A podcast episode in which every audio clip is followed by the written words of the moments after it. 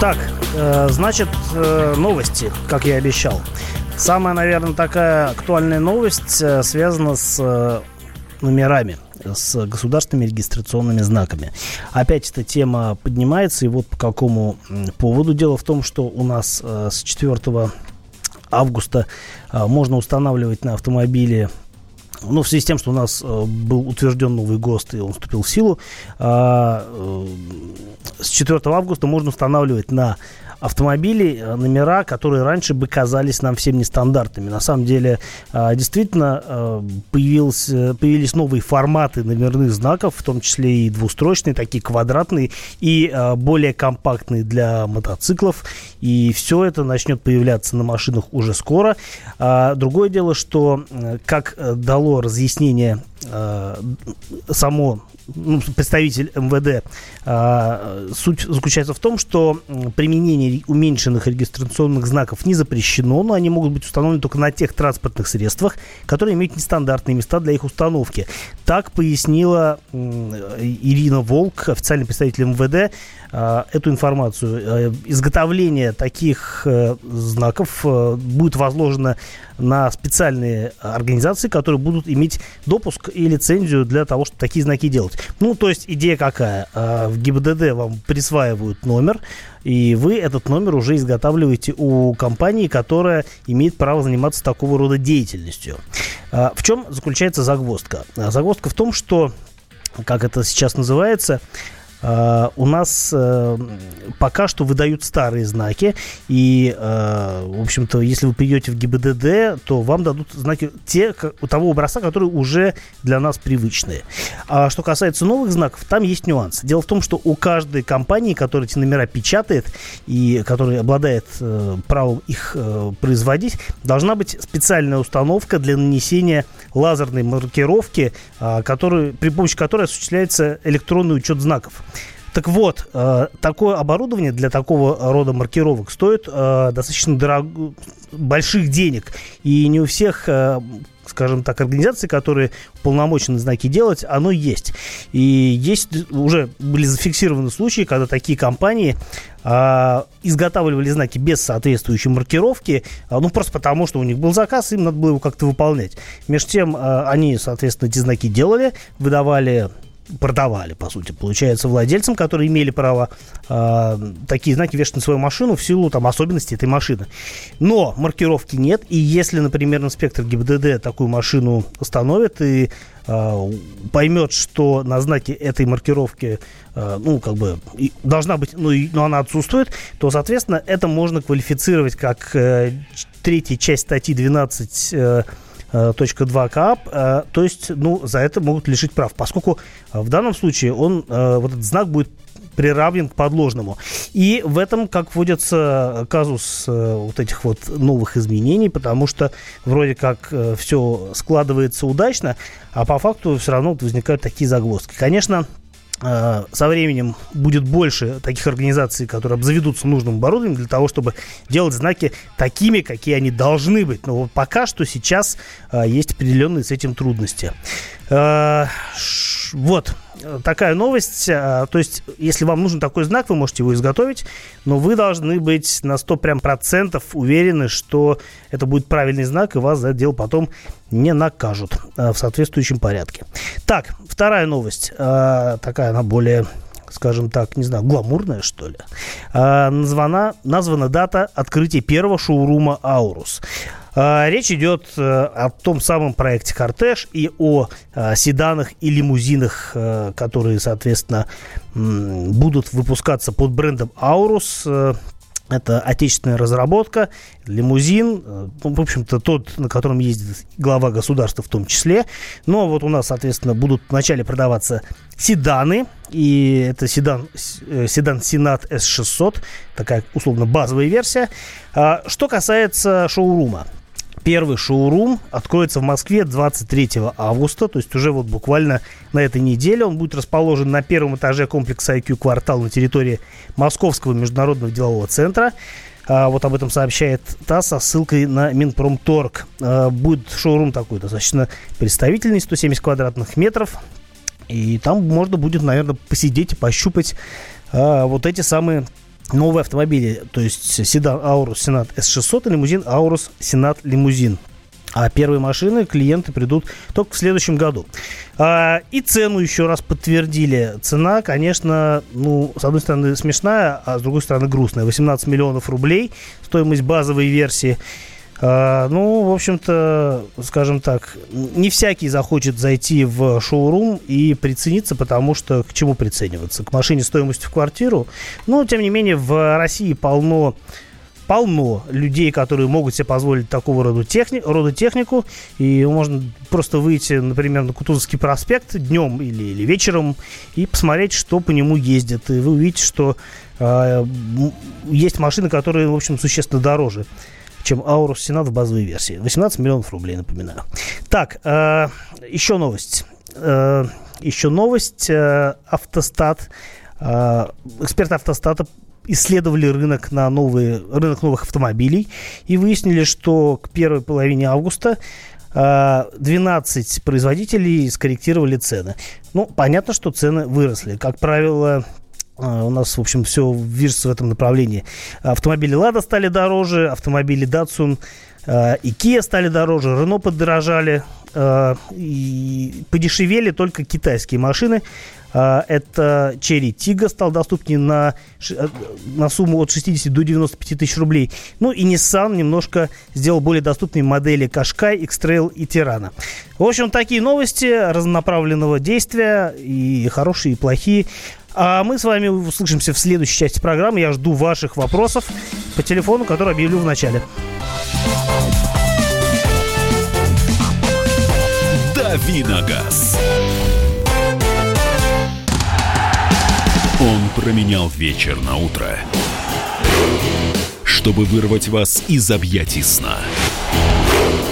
Он низверг скуку и уныние и стал богом эфира. Максим Шевченко на радио «Комсомольская правда». Вы готовы встать вместе с ним? В 8 утра. Каждый понедельник.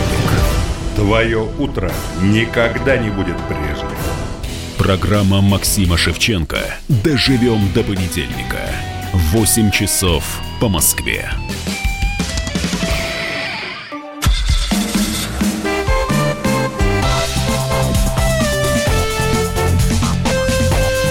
Виногаз.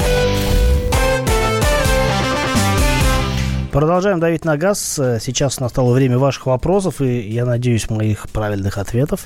Напомню, что у нас есть разные средства связи с вами. Во-первых, наш студийный номер телефона здесь в студии в Москве 8 800 200 ровно 9702. Это если вы захотите позвонить сюда и пообщаться непосредственно со мной в прямом эфире на всю страну. 8 800 200 ровно 9702. И, разумеется, никуда не делись наши WhatsApp и Viber замечательные. +7 967 200 ровно 9702. Номер для ваших сообщений, ваших вопросов. Может быть, комментарии по поводу каких-то вещей, озвученных в первой части программы. Может быть, вам кажется, что Aurus должен стоить дороже, чем 18 миллионов рублей, и вы хотите об этом тоже нам всем сообщить. Пожалуйста, пишите 8 800 200 ровно 9702 для звонков. +7 967 200 ровно 9702 для ваших сообщений на WhatsApp и Viber. Так, поехали. Ну вот тут интересуется, на какой модели ездит моя жена. Моя жена ездит на модели метро, потому что она работает в таком месте, куда ей удобнее добираться на общественном транспорте. Она может водить машину, у нее есть права. Ну, надо поменять права, потому что те уже закончились, а новые пока что, в общем, никак не досуг пойти и получить. И иногда она ездит на такси, ну, а тому, что как повезет, либо это Солярис какой-нибудь, либо Октавия, либо Рио, в общем, сами понимаете, что приедет, то приедет. Так, доброе утро. Volkswagen Caravelle T6 или Hyundai H1, желательно дизель, бюджет 2,5-2,7 миллиона рублей. Ну, за 2,5 миллиона рублей можно взять Caravelle, наверное, только в базовой версии. Но в любом случае это будет лучше, чем Hyundai H1, потому что даже после относительно недавнего рестайлинга, обновления, он все равно сильно лучше не стал. Эта машина уже родом из предыдущего десятилетия, даже, наверное, так. Ну, а главный недостаток, на мой взгляд... Два главных недостатка у Hyundai H1, по крайней мере, если говорить о тех машинах, которые продаются новыми сейчас в автосалонах. Первый недостаток – это задний привод, и зимой это, не очень хорошо, потому что задница у машины легкая, и если вы едете не груженый, то ее достаточно сильно таскает по скользкой дороге, даже несмотря на то, что там есть система стабилизации, которая как-то сдерживает жопу машины от поползновений в разные стороны. Caravelle передний привод. Более того, есть возможность взять полноприводную версию. И я бы рекомендовал... полный привод будет дорого, но в любом случае даже с передним приводом тяжелый микроавтобус, он очень стабильно едет по разного рода покрытиям. И, на мой взгляд, это, безусловно, лучший выбор, чем Hyundai H1. Тут и думать нечего. И вот как бы в продолжение другой вопрос от другого слушателя. Здравствуйте, подскажите надежный микроавтобус до 2 миллионов ликвиды на вторичном рынке. До 2 миллионов это будет уже, скорее всего, тот же Volkswagen, но поддержанный, потому что он, по-моему, в базе стоит хорошо за 2 миллиона. И, наверное, Caravelle, понятно, что хочется для себя, если для семьи ездить, то хочется Multivan, но Multivan это сразу очень дорого, просто потому что там навороченный салон, как правило, и цены на такие машины, они запредельные. Но можно посмотреть какой-то относительно свежий Volkswagen. Это будет либо Caravelle, либо что-то вот еще, но не транспортер, он совсем уж примитивный. И я думаю, что в плане ликвидности ничего подобного на рынке сейчас нет. На самом деле, хороший вариант, если вот не хватает денег на Volkswagen, взять что-нибудь типа Peugeot Citroën Space Tourer и Peugeot, забыл, как называется, Traveler, по-моему. Вот это очень хорошие машины, которые мало чем, в чем уступают, на мой взгляд, Volkswagen, при том, что у них, по-моему, даже плавность хода получше будет. И тоже есть возможность взять, во-первых, они все дизельные, есть возможность взять с автоматом, полного привода разве что только нету, не всем он и нужен. У нас есть звонок, да? Здравствуйте. Доброе утро, уважаемые ведущие, радиослушатели. Был такой вопрос.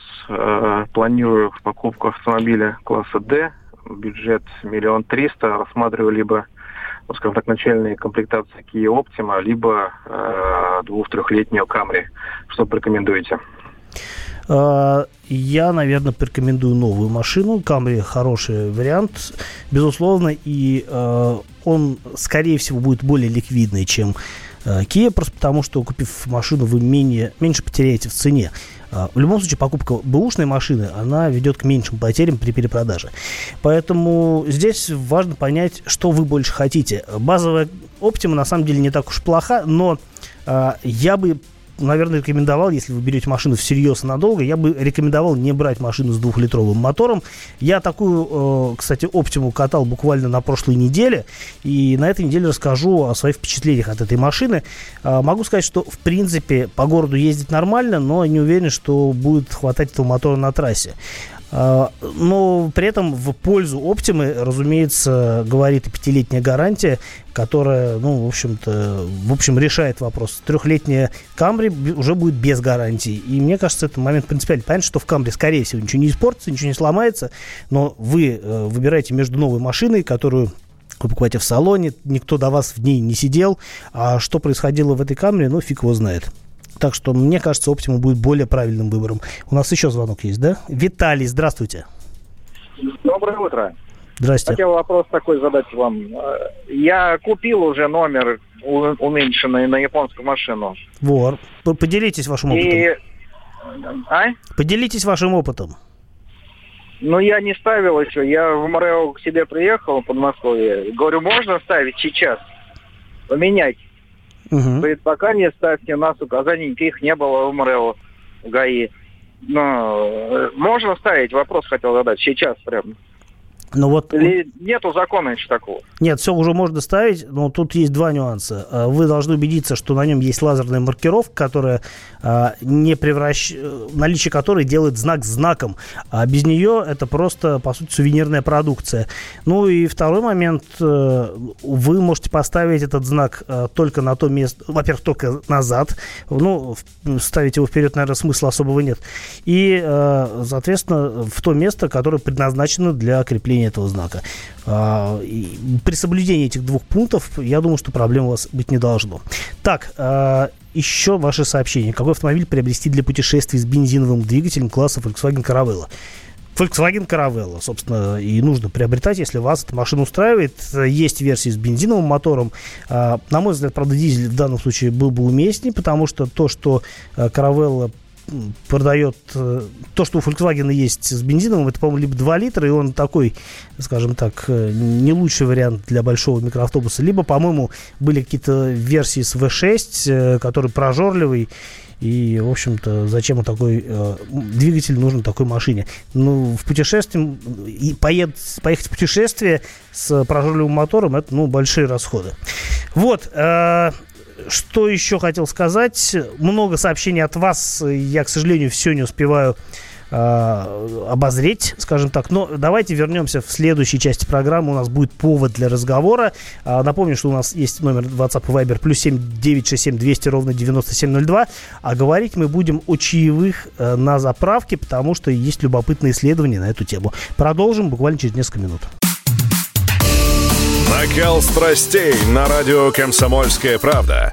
Здесь что, нельзя не сказать, что папа богат. Ну, Министерство газовой промышленности, я знаю, как гуляли. Снимали пароходы. Ну, скажи, только без плохих слов. Если у нас такая история, что даже безобидное детское песенное шоу вкладывает кирпичик в создание революционной ситуации, ну, все встало в один ряд вот с этим. И плюнули просто в лицо. Андрей и Юлия Норкины. По будням в 9 вечера в программе «Простыми словами». Хорошо, будем иметь это в виду.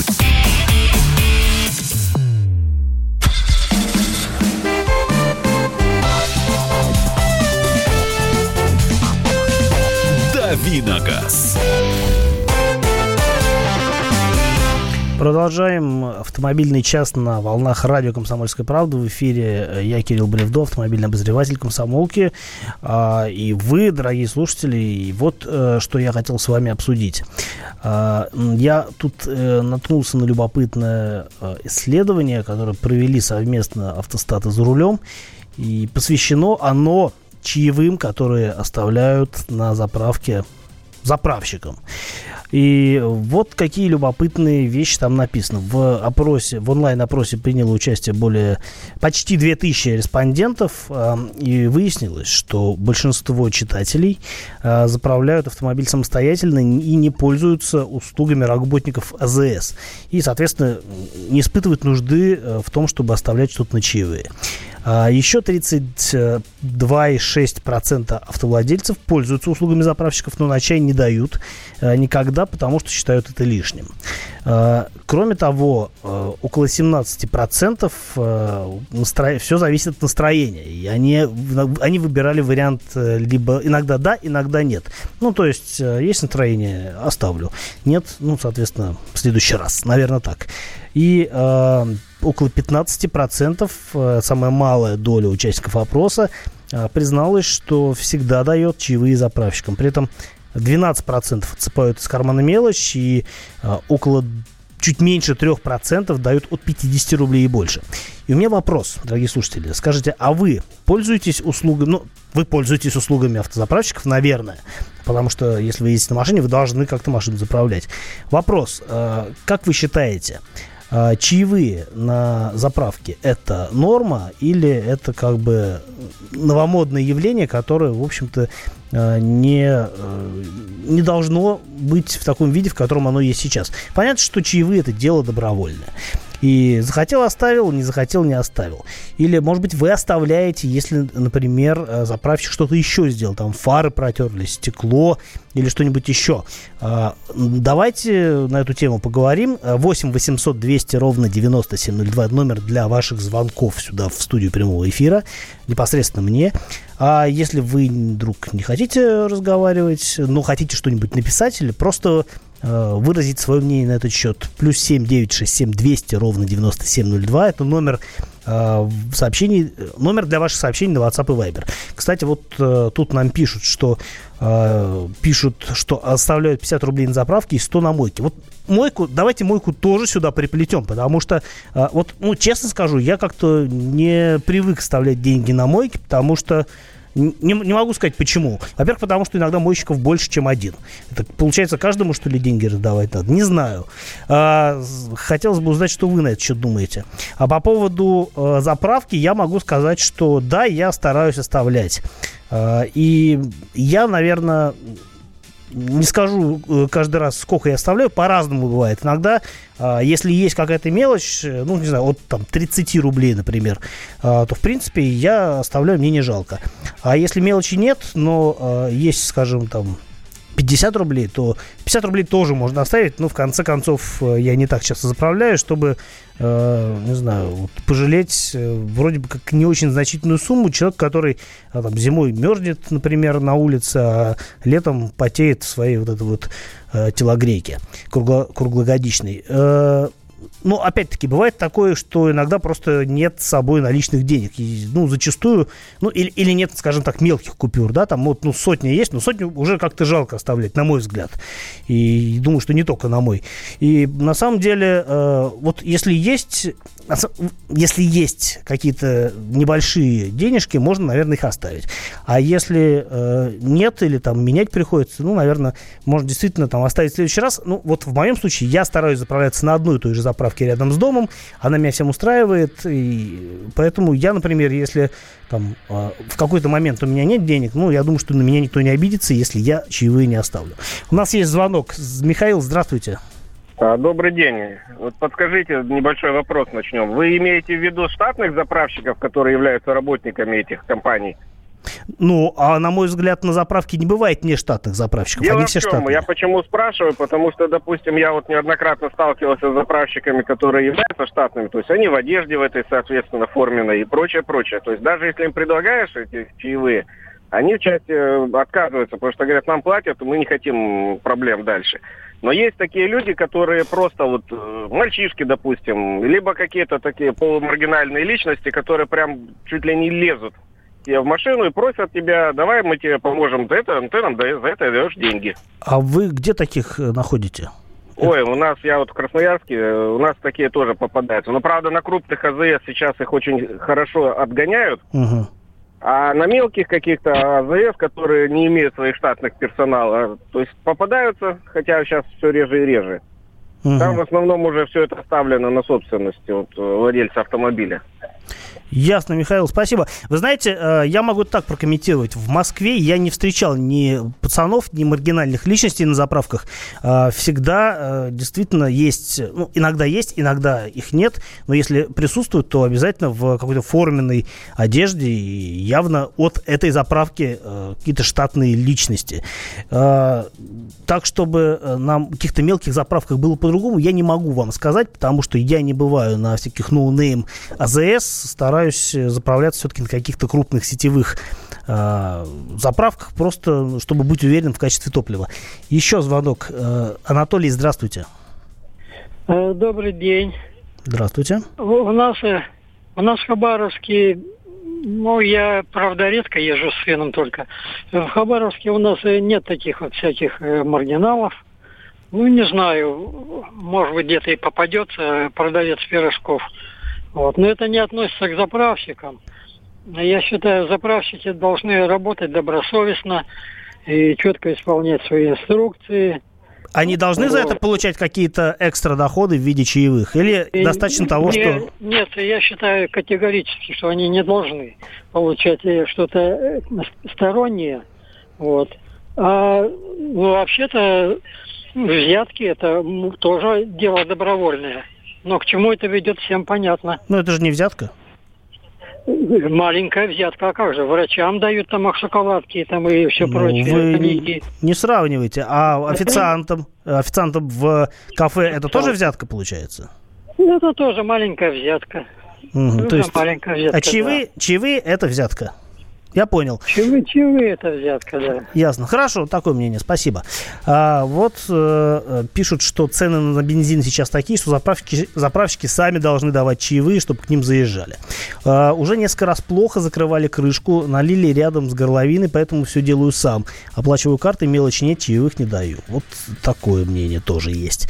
Мне кажется, просто каждый, кто заправляется, должен ставить себя на место заправщика, и тогда будет предельно ясно, что ему было бы приятно, что ему оставить чаевые. Я стараюсь всегда оставлять, пишет нам Талгат. Даю молодым студентам или школьникам на подработках. Жалко их. Вот из Латвии пишут, что там такая опция отсутствует.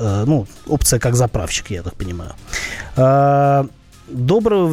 Здравствуйте, 50 рублей на заправке, 100 рублей на мойке. Да, это я уже читал.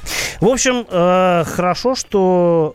Хорошо, что кто-то дает чаевые, а может быть и неправильно. В любом случае, как я уже говорил, дело добровольное. Мне кажется, что поощрить хорошую работу можно. А если, скажем, заправщик стоит, пинает балду и вообще не чешется к вам подойти, значит, какие тут чаевые? Все понятно. Давайте увидимся тогда в следующей, услышимся части программы. Я вам расскажу про Changan CS35+, новая модель для российского рынка. Любопытная, неплохая, но подробности через несколько минут. Мы вместе дожили до понедельника. Вовремя рассказали тебе о главном во вторник, среду и четверг. А теперь встречай пятницу. На радио «Комсомольская правда» новая программа. Каждую пятницу в 8:00 Сергей Мардан и Надана Фридрихсон. 3 часа самого острого эфира. Мардан и Надана. В программе «Опять пятница». Взболтай и можешь смешивать.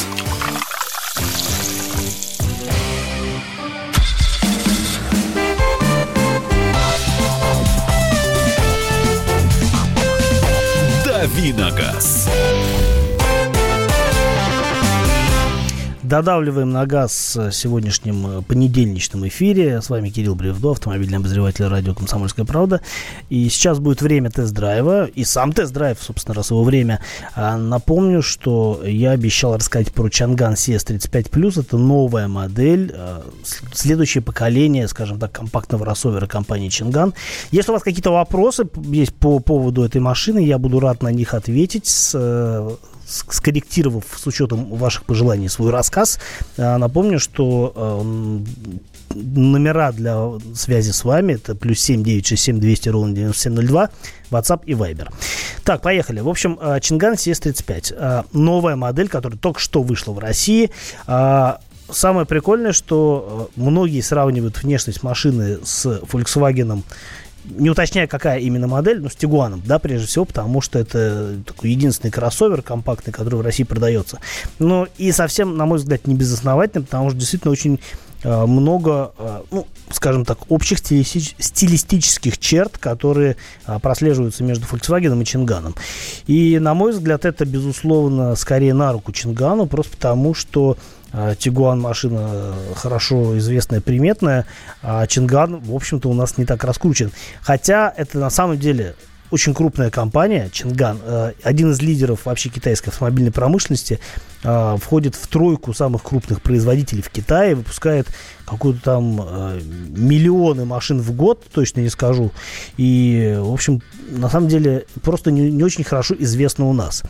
Возможно, будет лучше известно после того, как народ распробует вот этот вот новый Changan CS35+. Плюс это не значит, что это там рестайлинг или какая-то увеличенная версия. Это просто новая модель. И что касается внешности, то, если вам любопытно, я постараюсь после эфира повесить в своем инстаграме какой-то небольшой пост про эту машину, где можно будет ее посмотреть. У меня есть фотографии снаружи, внутри. В общем, понятно, что это за фрукт такой. Но, конечно, интереснее рассказать о том, как эта машина ощущается и едет, потому что одно дело посмотреть снаружи, другое дело на ней прокатиться. Мне, скажу, что сразу очень понравилось. это не значит, что я буду сейчас нахваливать модель, но действительно у нее есть вещи, которые достойны того, чтобы на это обратить внимание. У нее очень здорово сделан салон. То есть, например, скажем, даже на машинах более высокого класса делают спереди мягкие какие-то вот, используют мягкий пластик для передней панели, для боковых, для дверных карт. Здесь, например, дверные карты мягкие не только спереди, но и сзади, потому что в том же Тигуане, например, сзади жесткий пластик, а спереди как раз-таки мягкие, вот эти подоконные линии имеются в виду. Здесь очень много хорошего, такого качественного пластика, и это, на мой взгляд, ну, такая сильная сторона машины. Вообще, с точки зрения качества интерьера, проработки деталей, все сделано здорово. Мне понравилась мультимедийная система, там такой широкоформатный дисплей стоит размером 10-25 дюймов и 10,25 дюйма. Ну, то есть почти там, чуть больше 10 дюймов. И он такой яркий, контрастный, неплохо работает, практически неплохо работает, потому что в некоторых все-таки вещах он подтормаживает. Но это выглядит довольно прилично и не вызывает такого, никакого отторжения. Сразу же скажу, что я начал искать регулировку громкости и не нашел. Оказалось, что звук, ну, то есть громкость аудиосистемы можно регулировать только либо такой вот клавишей-колесиком на левой спице руля, либо лазить в меню вот этого мультимедийного интерфейса, что абсолютно неудобно. И, например, получается, что пассажир должен там понимать, как сделать музыку потише, например, если ему это нужно. Скажем, водитель куда-то вышел, музыка орет, а сделать потише невозможно. Вот с этим пока что проблема. Так, что касается ходовых качеств. Мотор 1.6, 117 сил. На сайте заявлено 128 сил, но в техпаспорте указано 117 сил. И на самом деле я думаю, что мощность именно такая, потому что мотор, скажем так, ну, довольно вялый. Зато очень хорошая коробка передач. Это японский автомат, шестиступенчатый компании Aisin. И к нему вот как раз вопросов нет. Жалко, конечно, что не хватает мощности мотора, но, говорят, у них есть в загашнике какой-то турбодвигатель. Возможно, с ним в Россию привезут эту машину тоже. Но пока что вот динамика разгона – это не лучшее качество Changan CS35+. Зато неплохая подвеска. Я вот недавно ездил на Tiggo 7, Cherry Tiggo 7, и тот прям жесткий очень. А эта машина достаточно комфортабельная. И, в общем-то, мелкие какие-то неровности она хорошо преодолевает и покрупнее. А еще она неплохо управляется. Руль чистый, в общем, реакции достаточно быстрые, точные, неплохо доведенное шасси, не идеальное, но вполне на хорошем уровне. Ну и цены. Цены такие, скажем так. Базовая версия стоит 1 079 900 рублей. Это 1,6 на механике. А те машины, которые были у нас на тесте, это 1 219 900 рублей. Дороговато, но, с другой стороны, по качеству отделки салона, по ходовым качествам, это, наверное, один из лучших китайцев, на которых я ездил. Хотя, конечно, машина не без недостатков. Но идеальных автомобилей, как мы знаем, не существует. Но есть куда стремиться. Все, услышимся завтра. Всего хорошего, до новых встреч. Радио «Комсомольская правда». Более сотни городов вещания и многомиллионная аудитория. Хабаровск 88,3 FM, Челябинск 95,3 FM, Барнаул 106,8 FM, Москва 97,2 FM. Слушаем всей страной.